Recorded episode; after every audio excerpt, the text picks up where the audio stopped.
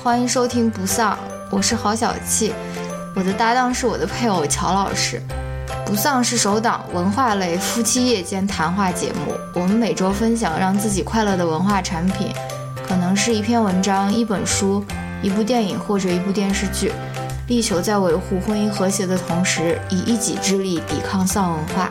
与此同时，我们拒绝先行对自己输出的内容进行自我审查，因此我们推荐您使用泛用型播客客户端收听节目。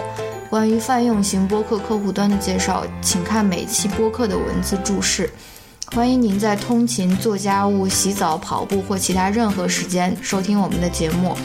如果您对说话和反应均比较慢，有时甚至会让人感到时间停滞的男主播，和爱说脏话、开黄腔，且经常重音夹杂的女主播有意见，请千万不用受累告诉我们，直接关掉节目即可。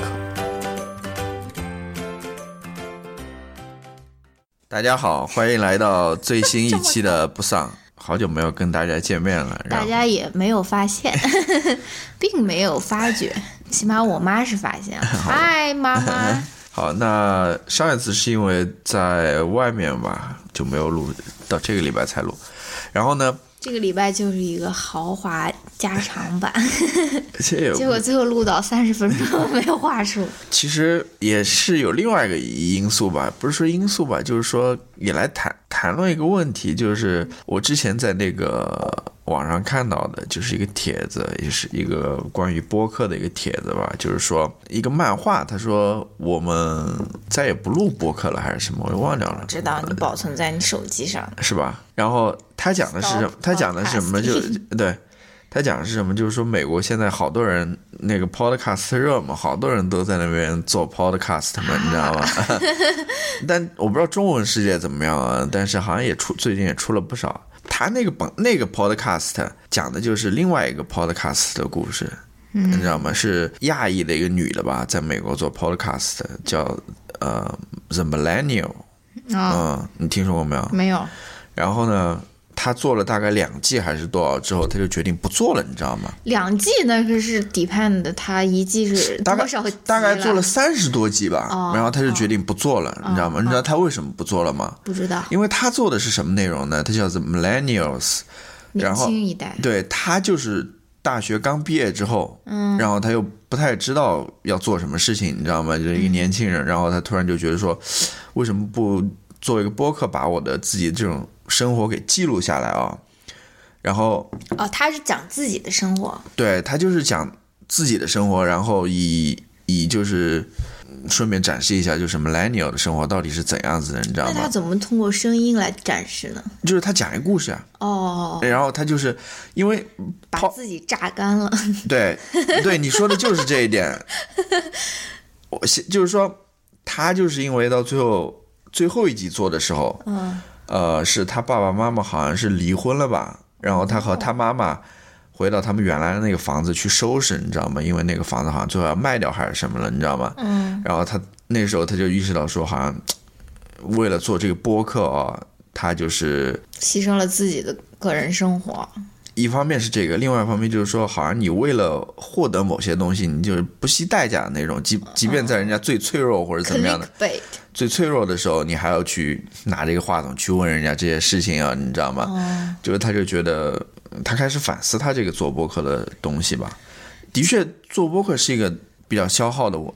你知道吗？各方面，无无论是消耗你的知识也好，或者是消耗你的感情，当然我知道播客的形式有很多种啊。就像我们这种，就是可能聊一些跟自己生活没有太大关系的这种文化生活内容啊，啊但其实也是有消耗的，你知道吗？因为嗯你是需要去吸收，然后但是你消耗，你才能促使你不断的去吸收嘛，对吧？就是我的意思是说，这个一个礼拜一期的话，好像不这个输出有点太大了，你知道吗？然后我只是这样说一说而已了。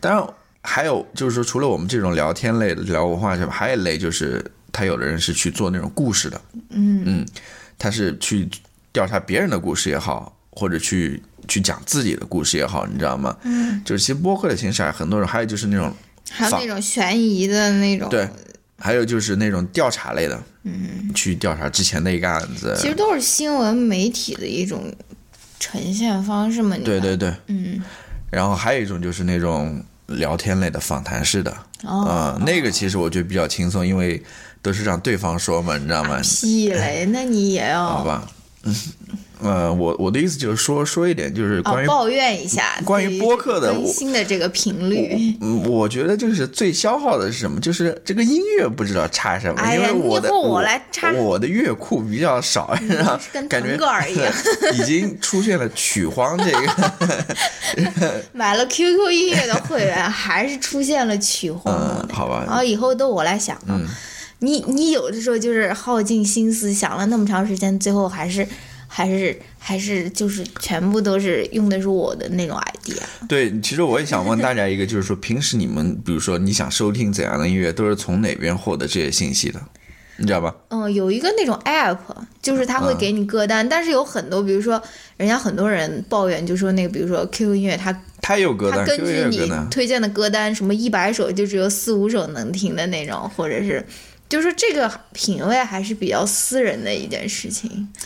各种音乐软件上面都有各种各样歌单，但是那些歌单我都不是特别感兴趣，你知道吗？嗯，就是我更倾向于还是倾向于别人向我推荐人的品味、人的推荐，你知道吗老婆？向你推荐吗？又不屑一顾，就是我想，我想 还有一个是，意思啊？我想拓 拓宽一下这个音乐的雷鬼嗯，希望别人能够嗯 给我一点启示也好，所以 Christian rock，啊，所以 所以我知道有一些地方，比如说像那个呃 Spotify，Spotify 我不知道，就是说像那个 The New Yorker 上面有一个 Likes 有一个栏目 Likes，他会推荐一些就是作者，他会推荐一些比如说他们看的剧啊，嗯，他们看的音乐啊。呃，听的音音乐啊，他们看的那个、呃，你为什么眼睛都微微闭住说这些话的时候？就这些，我我有的时候会从那上面去获得一些一些建议吧，有的还不错的，有的还不错的，嗯嗯，所以如果你们我我，所以我想知道你们都是从哪边获得这些音乐的这种 inspiration 也好，人家没准就通过听我们的节目 好吧，那也可以。好，那我们今天不知不觉就瞎扯了七分钟，看来这个豪华加长版是你不要太担心，你这边咱们一个一个接着下去好吗？今天我们来谈一谈最近看的两部电影吧，随便谈评谈。价都不咋样的两部电影，但对是我并没有那么讨厌呃，一部是 Red Sparrow 红雀红雀，一部是 Tomb Raider Raider，叫《古墓丽影》。嗯，红雀应该国内上映吗古？墓里的赵丽颖啊，应该应该不会吧？不会吧？太太血腥了吧？可能，呃，而且是说俄罗斯的不好的，所以可能可能我估计应该不会上映。《古墓丽影》的话，应该是古墓丽影已经上了，同哦，步上映的。已已经上了啊。嗯好，那我们就先聊一聊红雀吧。嗯，嗯，红雀，你觉得怎么样？大表姐，还行吧，我觉得还行吧。我觉得看红雀之前，大家一定要先做好心理准备，就是这是一个挺重口的一个电影，你不要进去就啊以为是一个轻轻松松的一个片子。我就有朋友就这样子，然后就在那边抱怨 说 worst film ever。呃，它是 R 级的吗，对，而且我们买我们买票的时候是要看看 ID 看。ID 的，就是说，嗯，还是挺血腥的吧，有些画面还是挺视觉冲击。主要是血腥和暴力，对，有一点裸露的镜头吧。嗯，大表姐她原来说过，说她不会就说是为为戏做这种过多的这种裸露或者什么，但是她这一次好像也是，可能觉得剧本太好了吧，而且他的这个整个卡司都是他那个《Hunger Game》的那个卡司，所以他又比较哦熟悉那些人啊，就觉得拖了 it，拖。他还是有一点悬疑在里面，是吧？嗯到最后，他那个才揭露出来。你有什么要说的吗？你先说吧。其实我以前詹妮弗·劳伦斯她拿那个奥斯卡的时候，嗯哇，我超讨厌那部电影的，就是乌云背后的幸幸福线还是什么，我就觉，而且我也很讨厌他在里面演的那种方式，就是超级用力，然后就跟一个疯子一样的那种啊，就是说话都是靠吼，然后恨不得掐着你的脖子对你进行对话的那种。反正他他塑造那些角色吧，我好像没有特别喜欢的。你想一想，他得的乌云背后幸福线，然后还有那个 American Hustle，也是那个那个导演拍的。David Russell 吧 Russell？我也不喜欢。然后还有拖把女拖把的那个 我没看嘛，但是我也不觉得我会喜欢。反正他他塑造的那个最近的那个 Mo- Mother，啊，Mother，我倒觉得还可以，虽然非常非常的诡异。嗯，然后反正他塑造角色，我都觉得有点神经质，然后有点怎么说呢，太夸张了，不是我喜欢的那种表演风格吧。嗯。但是我个人是真的很喜欢看他上各种脱口秀或者综艺节目，他真的超级搞笑，而且而且你看着他好像表面大大咧咧的，好像没什么想法，其实他还是有一些想法的。作为演员或者对他的那种爱情生活啊之类的嘛，就是那当然，还是他不是那种没有脑子的那种女的，你知道吗？就是说她还是有想法，他也敢表达的那种，所以我很 推荐大家去看一看他上各种那种脱口秀节目，我觉得还挺挺好玩的。嗯哼。哎，不是这个电影嘛？电影有什么好说的？你觉得呢？我我就是最大的印象就是非常血腥和暴力嘛，嗯是吧？然后他讲的是俄国训练那种特工嘛，就是代号是然后又被策反了。Red Sparrow 那种双面间谍特工嗯这种故事嘛，啊，刚好就是前阵子不就发生这种事情了嘛？嗯，英国那个本来是双面间谍前苏联的双面间谍，不是被和他女儿被投毒投毒，没有死吧？应该是死了死了一点。不是就是死了才会引起好像说没有死，只不过就是情况非常严重吧。啊，嗯我不知道，反正就是被投毒了嘛。然后这种事情也不止发生过一次两次，不是还有先前也是在英国嘛，也是克格勃的特工，不是放射性元素也是投毒哦。对对对，那个我也有印象。然后我看那个新闻报道说，你你是你想说什么？我就想说，包括那个看那个纪录片那个 Icar Icarus Icarus 那个里面那个那个新闻记的实验室那个主任，他不是逃到美国，然后他的哦一个非常近的一个朋友，也就是莫名其妙的就死了嘛，就说，嗯，就是俄罗斯这个特工还是。就是跟电影里面可能展示的也没有多大区别，可能也是嗯，对，蛮写实的。现实生活中可能就是这样子啊、嗯就是有这种特工会进行那种暗杀的那种任务，你知道吧？我觉得这个电影拍的，我觉得还是挺流畅的吧，而且我也没有觉得说很难支撑下去啊，或者什么，因为我这种人评价一个电影好不好看，就是看自己的那种纯感官能不能支撑下去。但是我觉得这个我好像还是可以就支撑下去，没有觉得很难熬，或者因为它这个电影也挺长的，两个多小时。嗯，然后我没有觉得很难熬，然后我觉得如果你想要看一部比较重口味一些的那种娱乐片或者间谍不 娱乐，我觉得不太娱乐。挺娱乐的呀。它是有一个悬疑在里面，嗯呃，悬疑片，我觉得你还是可以看一看的，尤其是。嗯，就是你不想看那种特别严肃的那种电影啊，或者什么，我觉得这个还是还是还是可以看一看，看一看大表姐，大表姐的那种正面全裸，哎，有没有正面？正面露点，有的吧？好像、嗯，正反面，我觉得还是还是可以看。好吧，嗯嗯，也没什么太多要说的啊。那么我们就来讲讲第二部吧，啊，古墓照例影、《古墓丽影》嘛，因为那个红雀看的时间有点长了啊，嗯，大概两三周前看的，然后这部是最近刚看的，这个礼拜啊，所以可能印象还比较深刻一点，嗯，记忆还比较鲜活一点，啊，妈呀，这个看完是 美国人都集体鼓掌的那种，也没有，就是后面有零零星星的掌声。还是有很多人鼓掌的。我查了一下，这个电影其实就是它之前是一个最最最开始的时候，是一个电子游戏它，是一个电子游戏，然后后来有了安吉丽娜安吉丽娜·朱莉莉，她那个版本的《古墓丽影》，我还不知道她她拍了两两两集呢，两你不是说三集吗？我我知道，就是现在这个 Alicia 哦这个，啊，对，他是拍了两集对的。我我以为只有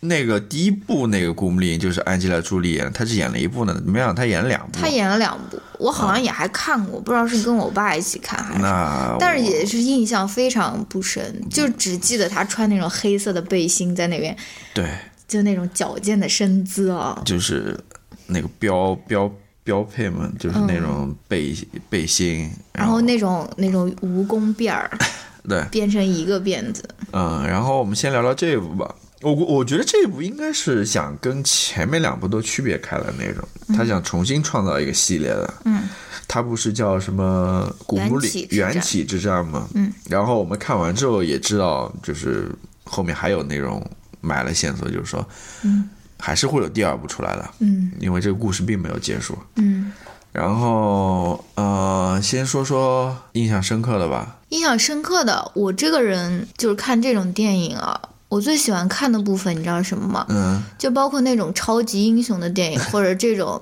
打 IP 的人，我最喜欢看的就是他们没有进入那个超级英雄场景之前的那种日常的生活。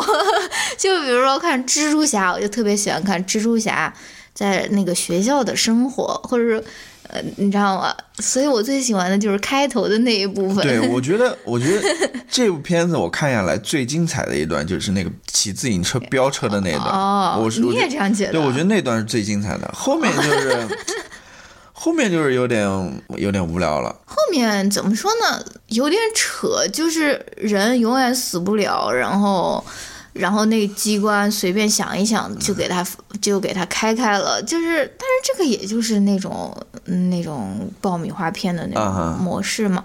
但是我觉得这个女主角真的是超美，你觉得呢？我觉得还是挺好看的。挺好看的吧？啊以前以前她总是演那种比较弱鸡的那种角色，什么公主啊，就是那种宫廷里面的贵妇啊，或者说是什么。但第一次他肯定也是为这个事情，肯定也是增肌健身之类的。然后我就觉得哇，好美啊，脸也那么美，身上那个 upper arm strength 也那么强。你看嗯，她到最后就是快死了，或者是或者那几个瞬间，全部都是通过手那样子撑起来的嘛，就就就是，比如说他跨那个差点掉下去了，然后又对，我就感觉，都是靠上肢力量把对他自己救起来了。对我就感觉他这个肌肉的这种美啊，人的那种身体的那种美，还是展现的挺好的。呃，据说他这个片子里面好多那种特技吧，都是自己做的吧。嗯他这个形象其实跟之前劳拉，就是那个安吉拉·朱莉那版还是不一样的。不一样啊。哎，我我的意思说，形象从外表上来看的话，哦，嗯，那个安吉拉·朱莉还是挺高的。嗯，挺高挺大，然后嗯曲线各方面还是更突出一点的啊、安吉拉·朱莉其实很瘦的。呃但是你知道吗？据说我我刚刚看那个豆瓣怎么说，他那个胸都是垫的，就是 安吉拉朱莉那版，这为了把，但这版还是显得很更没有那么前凸后翘或者怎么样，更更小一点，更小巧一点。为什么不谈一谈丹尼吴我想？我这就是想接着谈的那个，呃不是男主角吧？应该男配角，就是男主角好吧，男主但他其实就是他就最主的一个我我觉得这部片子主角就只有一个，就是老二，哦对对对但是他也算是嗯啊。那你要说那跟那个那个他那个排在第二个。那个大反派呢，他排在第二个对吧？那种男配角。嗯。Daniel 布朗，嗯 然后 有点怪这个人物。前面他是一个废物，不是废物，就是 酒鬼，酒鬼，就是又赌博又喝酒又比较废的那种人嘛。然后到后来就突然一下子摇身一变，就变成一个你知道吗？被受到了激励了呀！啊就是寻找爸爸的足迹啊！就非常，哎，就不说这一点了。最最最搞笑的就是我们看的时候，不是他去那个那个那个，他去刀老拉去古墓里面，嗯，他就 被征做那种劳力了嘛？啊哦，真的，就跟一个劳力一样。嗯，反正好像也颜值并不是特别突出。不是一部展现他颜值啊，的一部对对对，不是一部展现他颜值的片子。然后我觉得最搞笑的就是他在外面拿那个枪在那边瞄准，就是人家在里面，就是他都不知道发生了什么，他在外面就一直拿一个枪在那边瞄准的，我觉得特别逗。好像也没有什么好说的了。那你觉得值不值得一看呢？还行吧，就是如果你能买到打折票的话，就是值得一看。看看不看都无所谓吧，我觉得啊，可能就唯一的亮点就是女主角，嗯，有一点亮点啊。有一点亮点。嗯，还有就是是，好吧，哦，我刚刚又想到一点，就是跟电影没什么关系的，就是我们看电影的时候，我们其实很少看到电影院里有其他的那个中国学生啊。嗯这次我们已经看到来了四个中国学生，其实也挺奇葩的。对一进来就是闪光灯，用手机把闪光灯打开。那对那时候已经在座位那时候已经放预告了啊。嗯嗯，其实已经电影时间已经开始了，我拿着那个闪光灯在那边找座位真照的的非常晃眼。照瞎眼。我不知道他们是来看什么的，是看电影还是看吴彦祖的啊？不是看到中间的时候，那女的就拿了那个在平射嘛，对啊吴彦祖要出来的时候在那边平射。哎，哎呀，就是就是，我还是想谈论一个问题，就是说，不要不要在手那个电影院里玩手机，真的你很清楚的，真的他说因为电影院里面特特别暗暗，你他说稍微一点光真的都很刺眼。对，那个的确是非常干扰人的。嗯你不要以为你别人看不见，没有看得清清楚楚。我还在，你不是跟我在那边说说，哎，这女的在干嘛？然后我还很大声音的说了一句说，啊，估计要发朋友圈吧。结果我也不知道他听到没有，有没有听到我的这种讽刺啊？然后反正后面还是照拍无误，还是希望大家可以对，文明观影。看电影的时候还是要有一个好的习惯，就是对，嗯，也不要平射，因为这个第一个是会影响到后面人，因为你手机太亮；第二个是这个也是呃违反了那个版权的对约定，就是说你不应该，你你在电影院里拿出手机，你就有那种嫌疑，就是说你在盗录，或者说是想要去嗯不要平时。这也是一个例子，就是说这些所谓的这些科技也好，这种软件也好，是怎样影响人的生活的啊？就你这这个我们可以专门聊一期。对，你看，就是你你说如果没有朋友圈这回事，你会你你拍这个照片不就是为了发一个朋友圈或者发一个什么东西吗，对吧？姥姥好像是在这边说说自己的那个配偶。发发发到那个社交网络上面去了，哎，就是可以聊一期关于这个问题的，嗯可以嗯。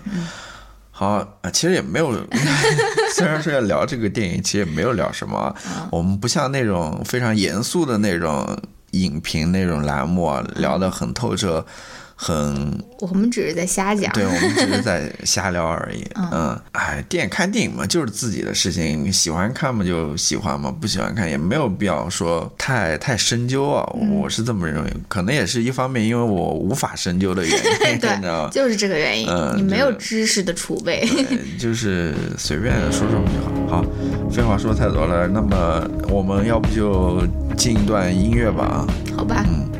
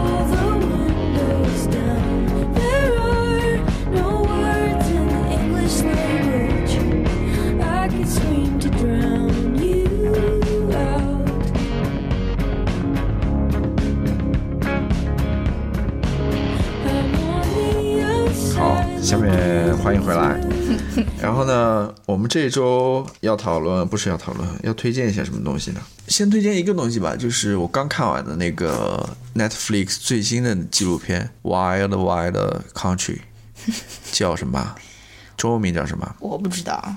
啊，反正我会把它列出来，讲的就是一个发生在八十年代的时候，其实那个那个那个宗教，我不知道怎么，邪教，你可以叫它是一个 cult，哦，应该我不知道怎么称呼这个这个这个团体啊，它是叫它的宗教头领叫卜卦，他后来就是有一个名字叫奥修。哦嗯，他后来名字就叫奥修了，是一个印度的一个咕噜哦，啊、就那种灵修派的那种，你知道吗？嗯，不是印度教吧？不是印度教，就是它是一个就是 guru 啦那种。然后印度的这个宗教问题真的很有意思，如果你有兴趣的话，他们那边大概有好多好多种的宗教相互并行，而且他们是那种 caste，你知道吗？嗯他们的那种社会的阶层，就是跟你的宗教信仰是紧密相关的。就说你，你是一个什么样的信仰的一个家庭，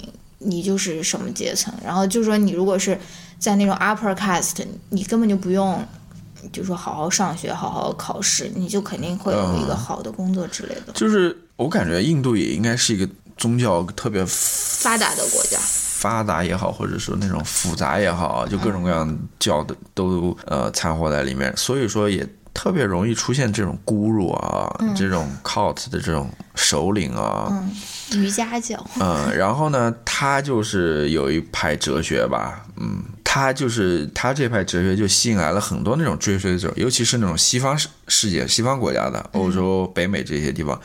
然后呢，就一开始就先跟着他去那个印度嘛，嗯到他老家那边就跟随着他，他在那边建了一个类似于庄园的那种，在那边领修啊或者什么之类的。然后后来呢，他可能在印度受到了一些阻碍吧，政府的阻碍，于是他就决定说要去一个让他的秘书，嗯叫希拉，这也是一个纪录片里非常重重要的一个人物，去去寻找一个更适合这帮人居住在一起的一个地方。嗯，最后他们就找到了美国，你知道吗？因为他们觉得美国是一个宗教自由的，对自由开放的国家，你知道吗？然后呢，他们最后就搬到了美国。八十年代的时候，搬到了俄勒冈的一个偏远的地方，嗯。在那边租了一个大概两百多平方公顷吧，两百多公顷的一个非常大的一个牧场 ranch，嗯，然后在那边就是建造房子啊，就嗯最后等于说把它造成了一座城。然后其实我觉得这个故事讲的是什么？就是说这帮子人进入到那个地方之后，当地人民明显就感到不适应，就是反对他们到来嘛，你知道吗？因为在他们眼中，他们就是那种异教徒们，你知道吗？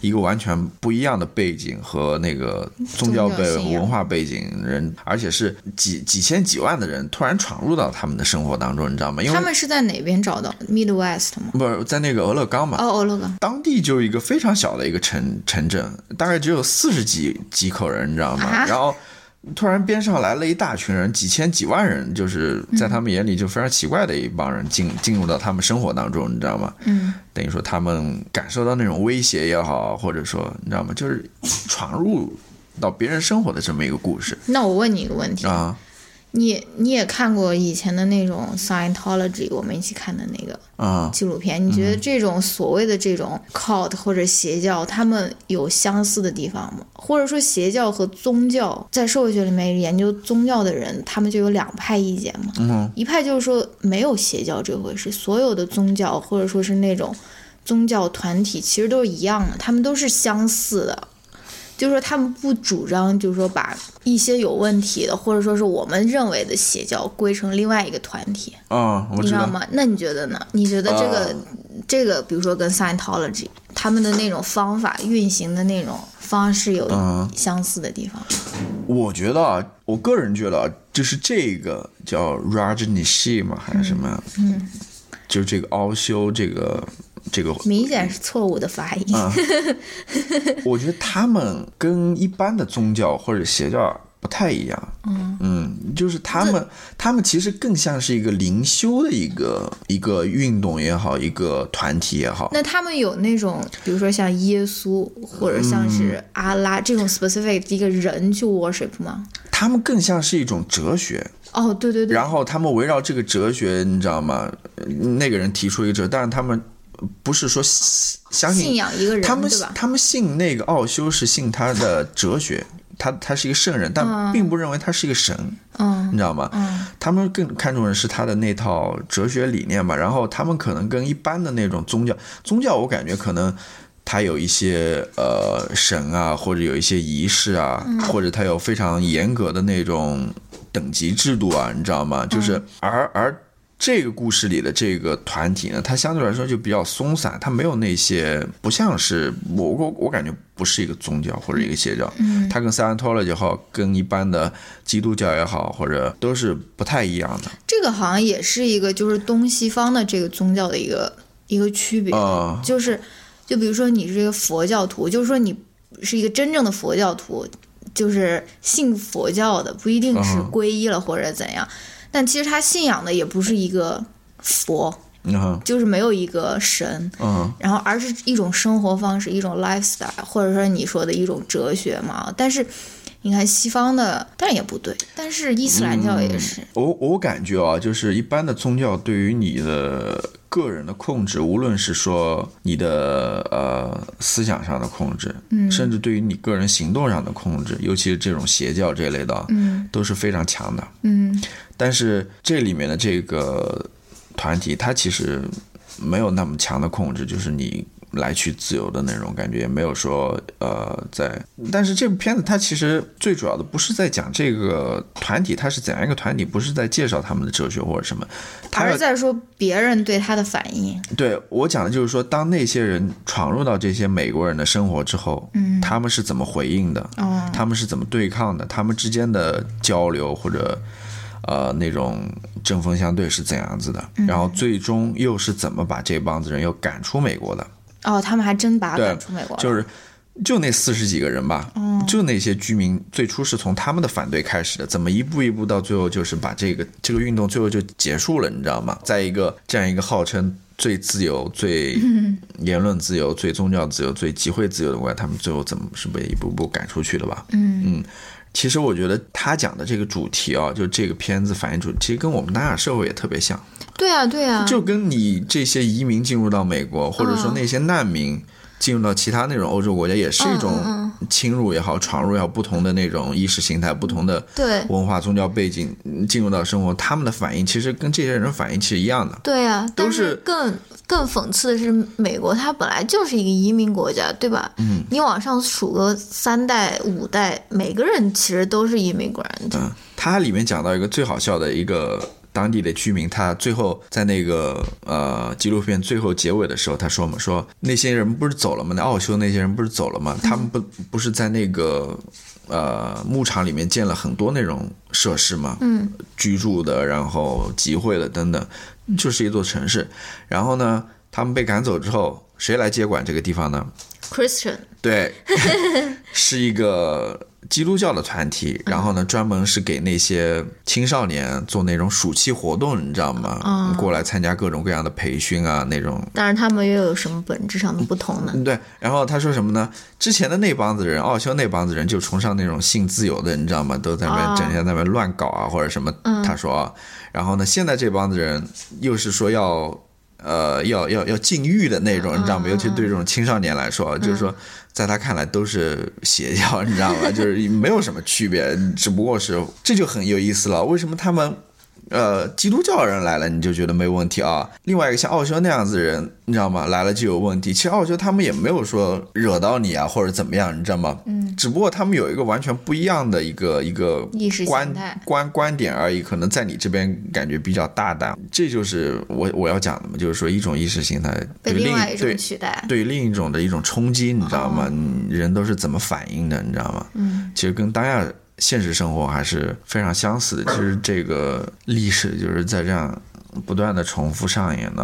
呃，还有一个就是说，当然它里面讨论问题有很多了，还有美国那种美国的司法问题啊，还有那种等等，反正非常有意思，然后拍摄的也非常好，然后讲的也非常清楚的一个纪录片。尤其是我里面最印象最深就是那个希腊那个。呃奥修他的秘书，女秘书，我觉得这个女的真的非常不一般，真的。你有这么一个故事，其中有百分之八十的都要归因于她，你知道吗？她真是不简单的一个女的，尤其她最后说，她说就是她还活着，她还活着，她现在在瑞士嘛。她说我不知道我将来要进地狱还是入天堂啊，呃，入天堂，入地狱还是进天堂啊？嗯但是无论怎样，我在哪儿，我自己就会造一个天堂，你知道吗？嗯就这种人就是非常 aggressive 也好，就是他非常嗯有主见、非常意志非常坚定的一个女的。可能一个宗教团体，可能他就是需要有这样的人。对，反正。呃尤其是正是因为这个女的，所以她跟那种美国政府也好，或者当地居民也好，那种冲突才能够产生起来。反正我是觉得这部电影不是纪录片，值得一看吧。嗯，你来推荐吧。我来推荐就推荐一个 Love 吧嗯，Love 就叫爱情二三事，它的这个翻译，这个是第三季，也是它的最终季。然后我们两个也是一起看的嘛，对吧？从第一季、第二季一直到第三季看到看到现在，我觉得就是看第一季、第二季的时候，我当然也是觉得看的挺开心的啊，挺轻松的，有时候还很温馨。但是第一季、第二季的时候，他们两个真太吵架了，或者就说。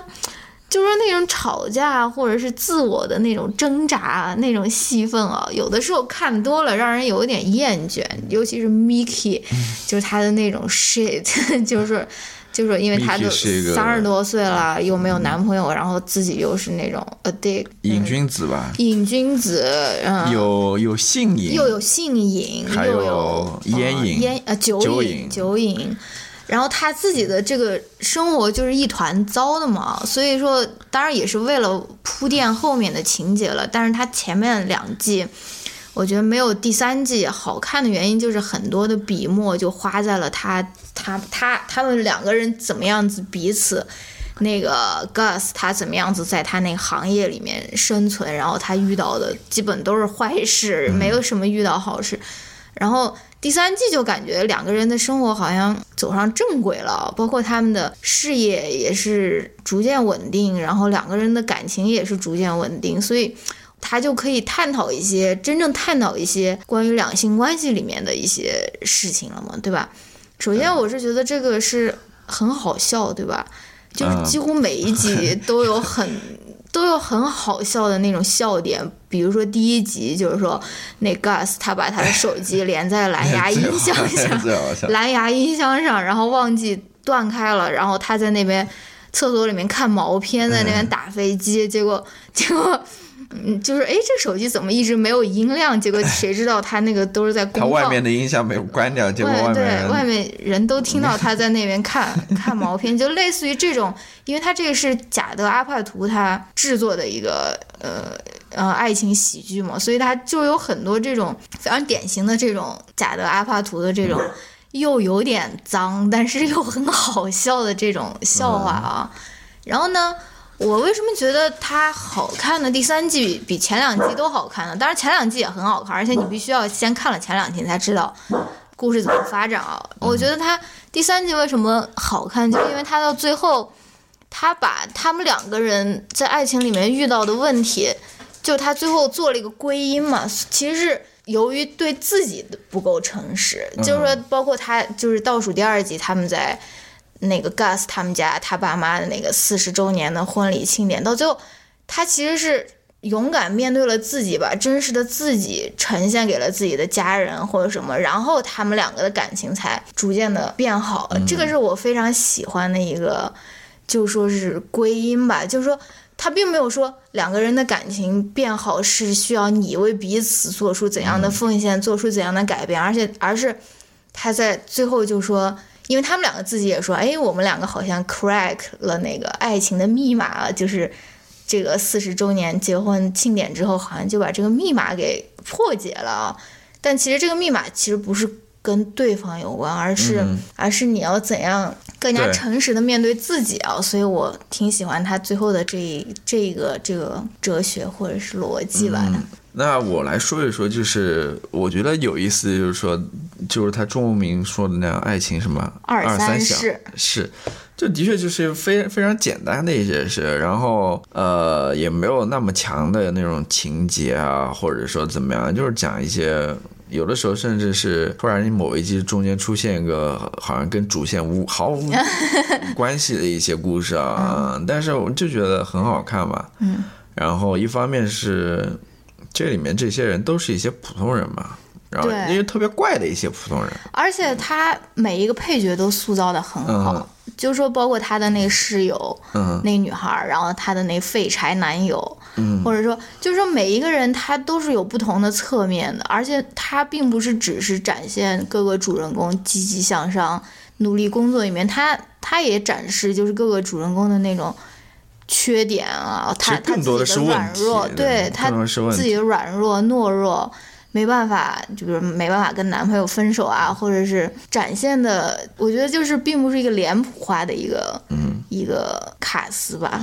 对他都是一些生活中的一些无奈，但是呢，也没有那么现实。嗯，就是他还是以一个比较喜剧的一个方式把它展现出来啊，所以你看了之后可能也不会觉得。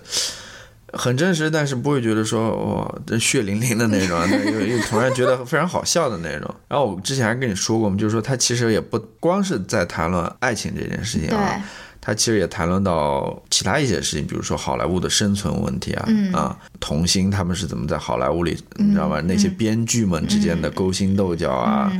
还有那个制作人和你知道吗？各种各样人之间的关系啊，就是好莱坞的一些现实吧。反正还是挺好看的，我觉得。嗯。呃，挺轻松的也。而那里面演童星的那个女的，就是贾德阿法图的 女儿，你知道吗？对，嗯。然后她女儿嗯也是挺有性格的，在现实中也是，就是他爸抛 po 一张照片都必须要给她审查的那种，就是说，呃，也是挺好玩的吧。嗯，你还有什么要说的吗？或者要推荐的？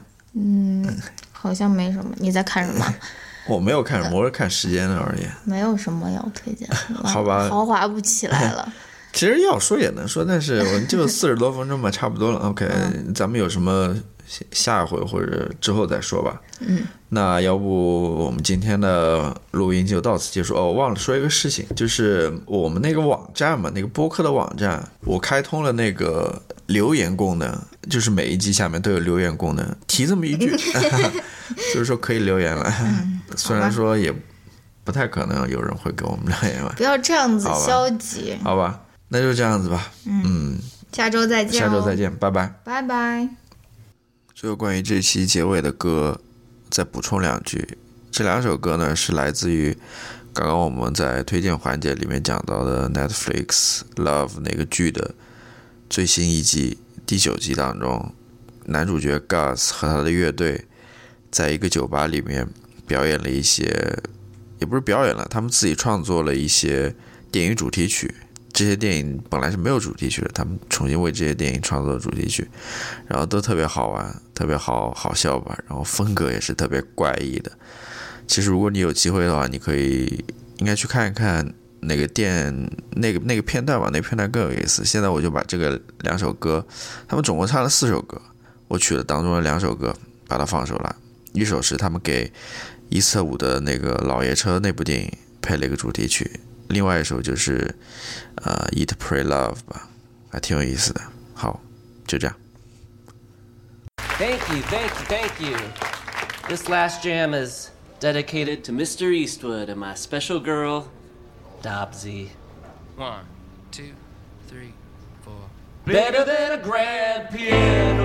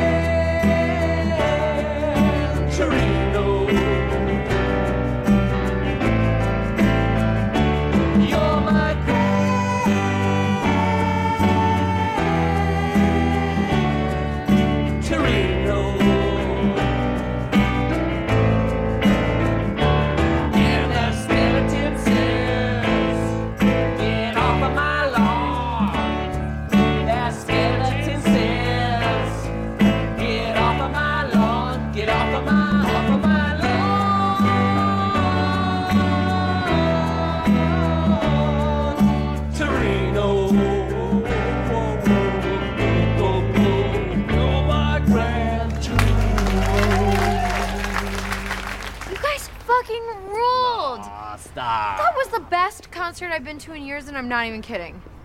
Thanks, Mickey. I want to go to South Dakota. Really? Yeah, we're a team. Let's go hang out in a flyover state. Oh, should I not call it a flyover state in front of your parents? Probably best not to. Okay. Cause you know we got to eat, eat, eat. You know we got to pray, pray, pray.